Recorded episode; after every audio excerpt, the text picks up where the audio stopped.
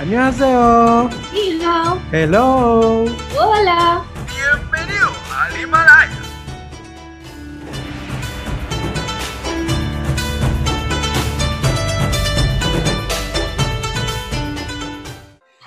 Bienvenidos a este episodio número 5 de este podcast iNoration. Yo soy Sebastián Rodríguez Y yo soy Cintia Ortega. y en el día de hoy vamos a estar compartiendo con una persona muy querida por nosotros, una persona eh, que ha logrado eh, cosas grandes eh, en el tiempo que lleva en el exterior eh, y es una amiga muy cercana, ¿verdad, Cintia?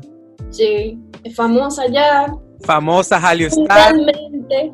mundialmente. Oh, hay que, eh, oye, repite eso otra vez, porque wow, Mundialmente famosa. mundialmente famosa. eh. Con nosotros en el episodio de hoy, Kathleen Hernández. ¡Woohoo!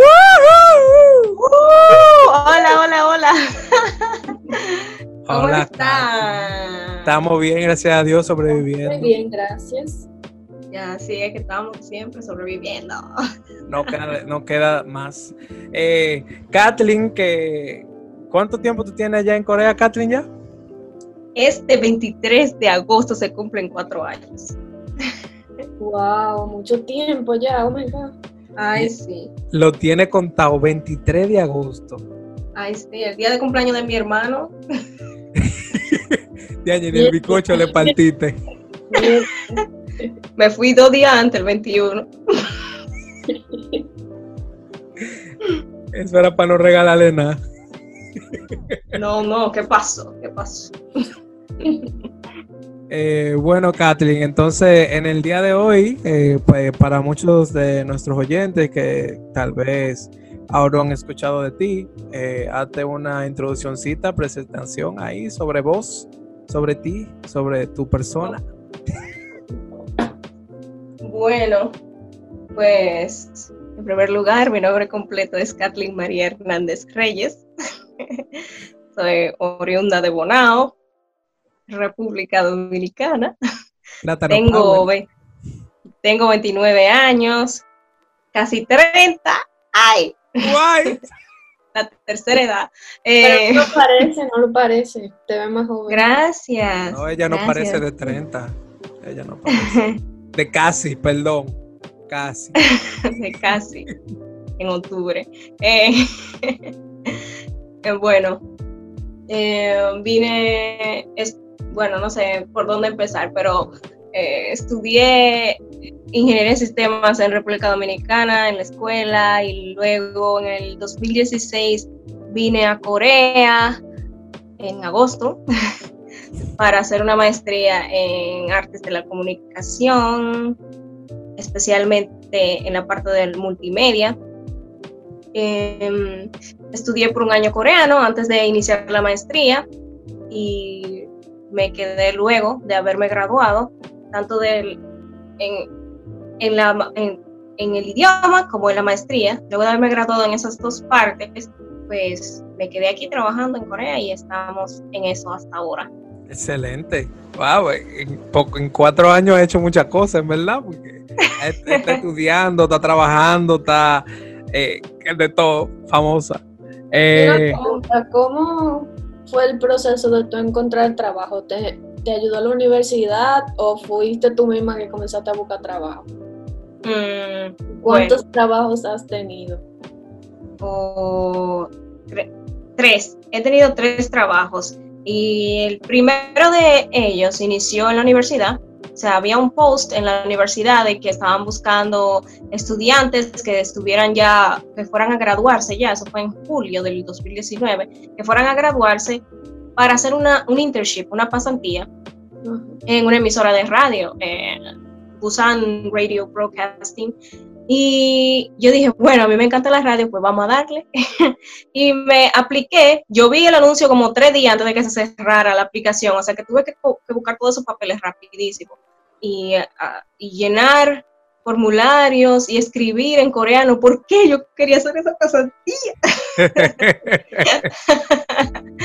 Entonces, luego me, me aceptaron, eran como que dos estudiantes por universidad, es como un convenio, esa pasantía, en todas las universidades de Busan, Entonces de mi universidad seleccionaron como dos personas y de otras universidades dos y así sucesivamente. Dependiendo del ranking de la universidad o de la importancia de la universidad, como que seleccionaron o seleccionaron más personas. Por ejemplo, la universidad eh, principal aquí es Busan National University. Eh, de ahí creo que sacaron como tres o cuatro personas y de mi universidad entonces dos. Em, luego de eso, yo terminé mi pasantía porque eran dos meses, nada más. Quería quedarme en el sitio, pero por como es un, una emisora pública y hay ciertos tipos de condiciones a seguir antes de uno de verdad entrar a ese tipo de trabajo, pues yo no me pude quedar. Simplemente quedé como pasante al fin. Pero eso me abrió las puertas y me dio el valor para entonces yo aplicar a una empresa de IT, pero relacionada como que a dispositivos médicos. Y eso fue, yo vi el anuncio en, hay un sitio en Corea que se llama Saramin, que es un, es como que Glassdoor o ¿qué más? Job, eh, eh, estos tipos de aplicaciones que te permiten subir tu currículum y ahí las empresas... Como una lava, un... Esa, exactamente. Entonces, ellos ven tu currículum y te llama la empresa para una entrevista y de ahí entonces seguir todos los procedimientos si no pasa eh, para el final la empresa seleccionar. Esa empresa a mí me eligió como que a la primera, ya estaba asustada porque yo dije, pero yo no estoy ni siquiera escogiendo entrevistas, que por lo que Porque como yo estaba acostumbrada al proceso en RD, tuve uno como que coge un chin de miedito de pronto, pero todo salió bien, gracias a Dios. Eh, en esa empresa duré como tres meses porque la empresa quebró.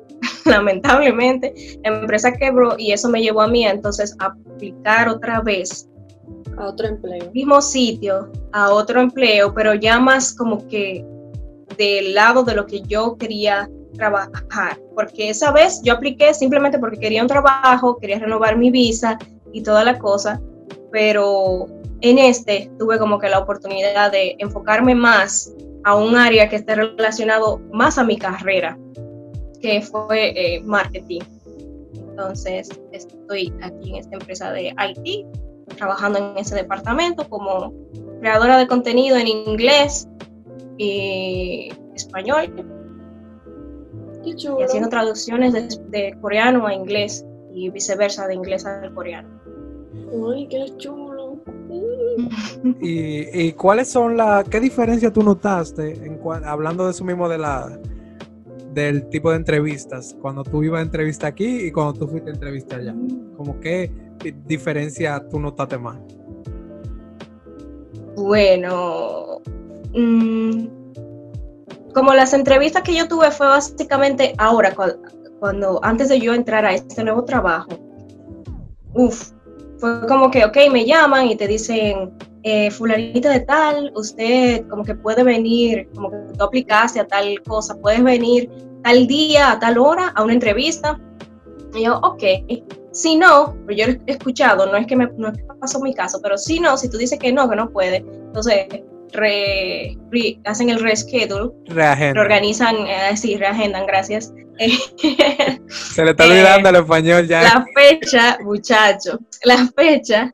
Y hay gente también que he visto como que, como que no, como que simplemente como que no quieren, es una forma de rechazar la entrevista y bueno, ahí se acaba. Pero las, la experiencia que yo tuve es que yo fui a todas las entrevistas para lo que me llamaron y fueron entrevistas muy jocosas porque eh, al principio tenía como que miedito, pero todo el que me, la gran mayoría del que me llamó, yo noté que básicamente es que yo me quería conocer en persona, pero no es que tenían idea de contratarme, era simplemente extranjera, ok, una entrevista y me preguntaban, ¿y tú sabías hacer esto? ¿Y tú sabías hacer lo otro? Y luego yo como, pero eso no está relacionado con lo que yo estoy aplicando. Y en tu país, eh, ¿qué, ¿qué, tú estudiaste o por qué tú piensas quedarte aquí en Corea?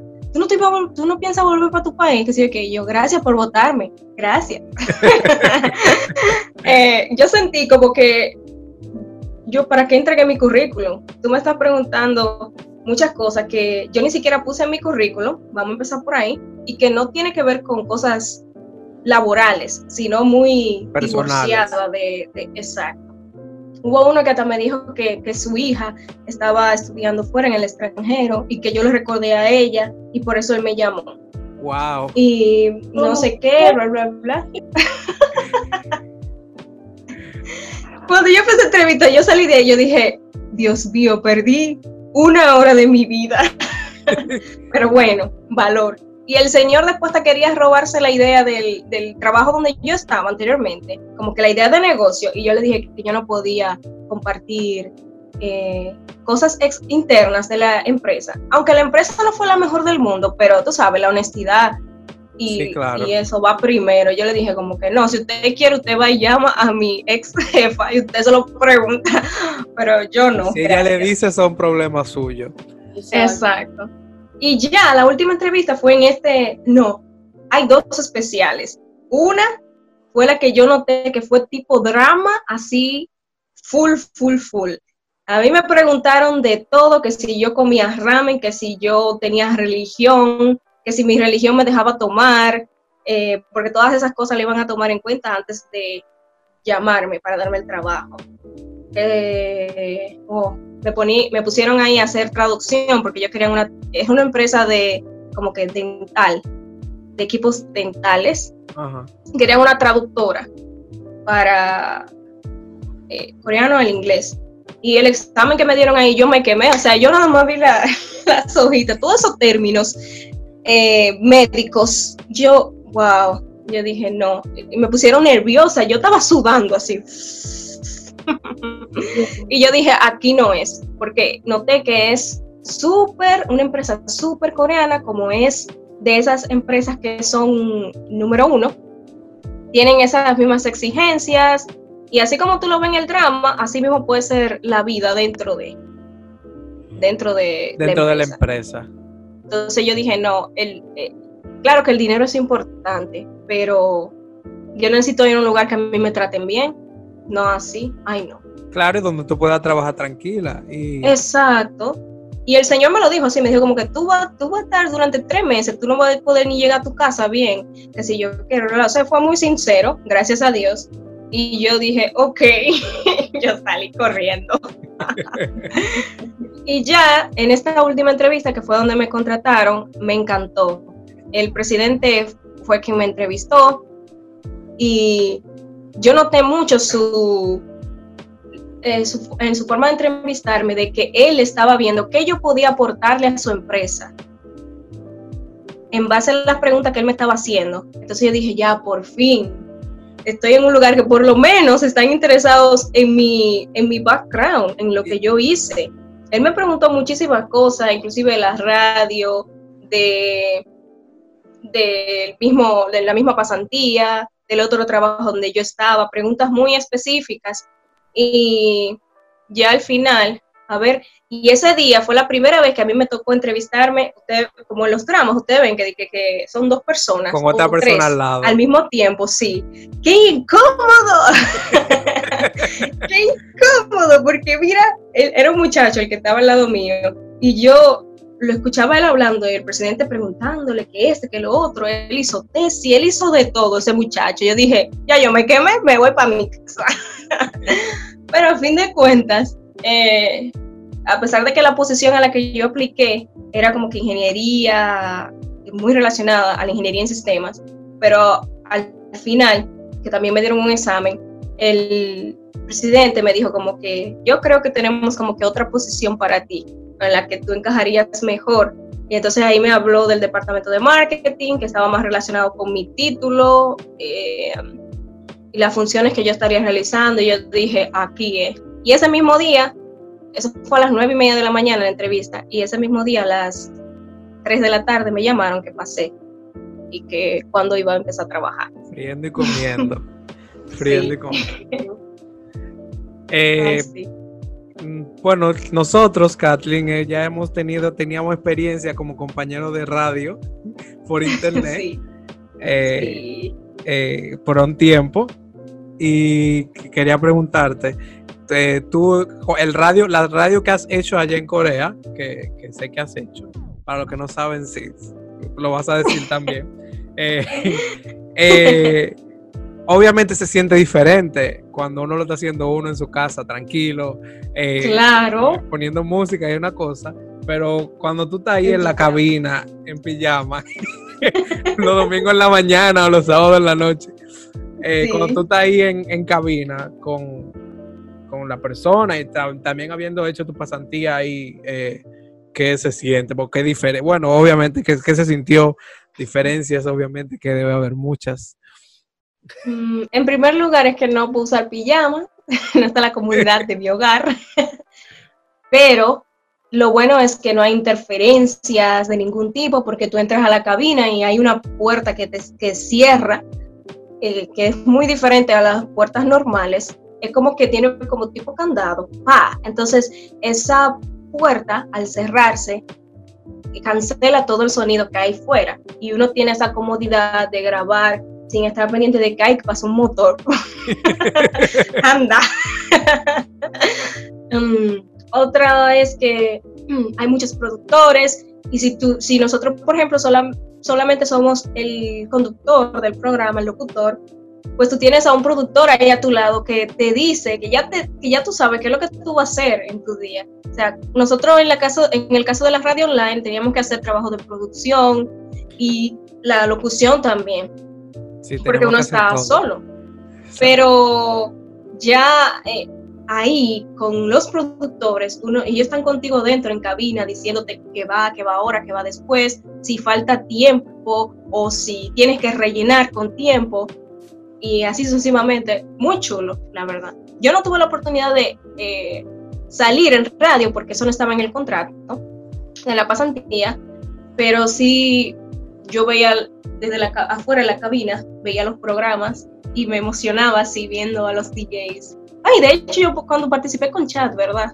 Sí, yo te yo todo eso. Esa, esa vez fue ya fuera de la pasantía, fue como invitada a ese programa y, y fue muy chulo ¿no? la experiencia. Y, yo estaba nerviosa, pero fue muy divertido. Cintia, Aquí estoy, Ah. Lo que pasa es que disfrutándolos. tenía un poquito de tiempo que no te sentíamos. Sí, estoy aquí. ¿Alguna pregunta? No, por ahora no. Ah, Continuemos. wow. Yo sí tengo otra pregunta. Mira, uno ve en Corea que hay muchas eh, que presentan en los dramas todo lo, la primavera de, de los Cherry Blossoms y, que Jeju es lo final, Jeju 2 es lo final de los finales y que hay muchísimas eh, cosas bonitas que ver. Has tenido la oportunidad en el tiempo que ha- está ahí de viajar Corea. Aparte, obviamente, de Busan y Seúl. Claro que sí. Yo fui a Jeju y fui en una época de invierno, lamentablemente, ¡Qué rico! pero en rico, muchacho, yo, yo no me congelé porque Dios es grande. Pero sí, es muy bonito. O sea, a mí me encantaría volver otra vez en verano. Esa vez, como yo era estudiante y mis amigas también, uno, la vida del estudiante es la vida muy escasa, de muchos limitantes. Entonces, el dinero es uno de ellos. y por eso todo. vimos una oferta y mis amigas me dijeron, oye, vamos a Jeju, es una oferta de la vida. Y yo, señores, pero estamos en invierno. pero para hacer una comparación, ir bien, barato eh, en un día de verano a, Jeju, ahora por el coronavirus está a 120 dólares, ida y vuelta, y eso está aquí mismo de Busan, ida y vuelta, 120 dólares.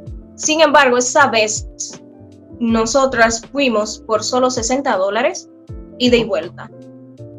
Wow. Estaba súper barato. Oye, está. Y fue divertido. Sí. ¿Y cuáles de lugares de Corea tú consideras que una persona que no ha ido, por ejemplo, yo, debería de ir cuando yo vaya? Sacando a Mm. Seúl, porque obvio hay que ir a Seúl, pero aparte de eso, ¿qué lugares Mm. tú recomiendas? Bueno, en primer lugar, mi hermosa ciudad Busan.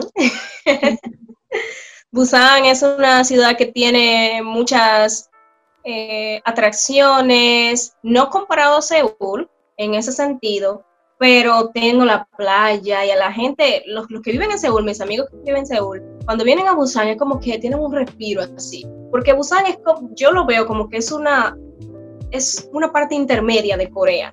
Es como que no estamos ni tan, tan, tan rápidos, pero ni tan, tan, tan lentos, es como que en el medio.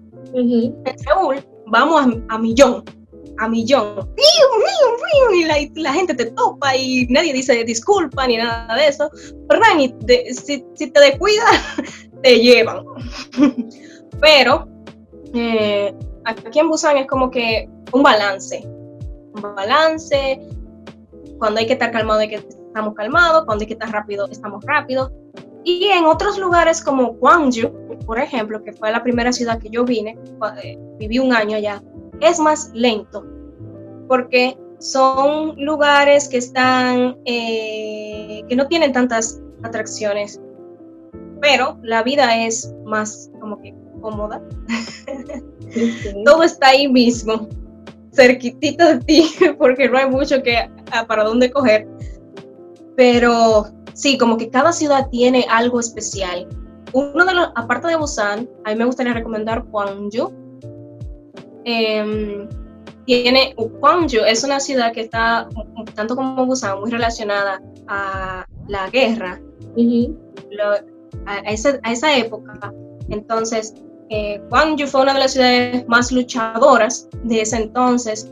Yo recuerdo que Lisette, que también fue una de las estudiantes KGSP dominicana en mi tiempo, ella me había comentado que la universidad donde ella estaba eh, teniendo sus clases de idioma, que ahí fue cuando que los estudiantes lucharon en aquella época. Entonces es una ciudad muy, muy histórica, Juan, yo desde mi punto de vista.